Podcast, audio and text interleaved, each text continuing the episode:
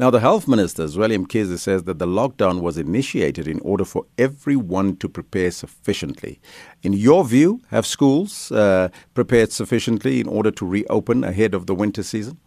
Well, some schools have and others have not. Uh, but the important point here is that uh, we believe it's the responsibility of the Department of uh, Basic Education and the provincial departments of education provide schools with the necessary PPEs, the personal protective equipment, uh, and whatever they may require uh, with regard to uh, ensuring the safety and well-being and health of learners in particular, but also teachers at the schools and, and other education staff.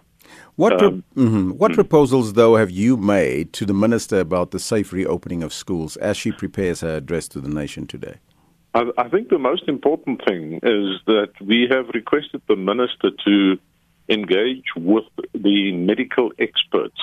We've had different opinions, different views, different uh, um, expert uh, opinions on exactly what the impact of the um, virus will be on children, and parents are in the dark with regard to exactly what the situation is. And the first thing we ask the minister is to engage with these people to uh, make sure that their views and their expert advice uh, is communicated to every parent so that every parent will be able to make an informed decision. That's the first thing. The second thing is that we want to make sure that every single province is ready with regard to the provision and delivery of all necessary equipment required to make sure that children can return in safe uh, uh, circumstances. And, and then obviously also um, that a phased reopening must be made possible. Um, and and and those plans are now apparently on the table. We've met with the DG of Basic Education on Sunday. We're meeting the minister this afternoon before her public announcement, and we uh, are supportive of a, uh, a, situation where children will be allowed to return uh, in groups, not all at once, obviously.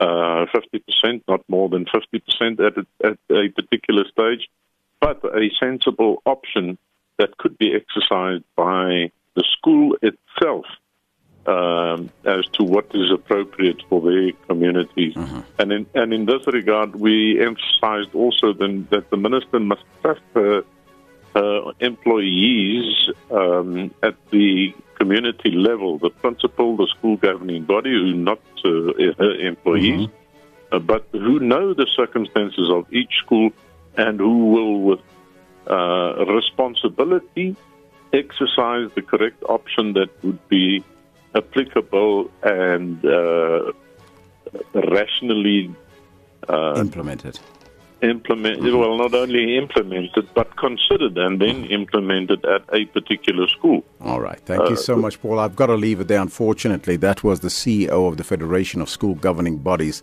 Paul Colditz.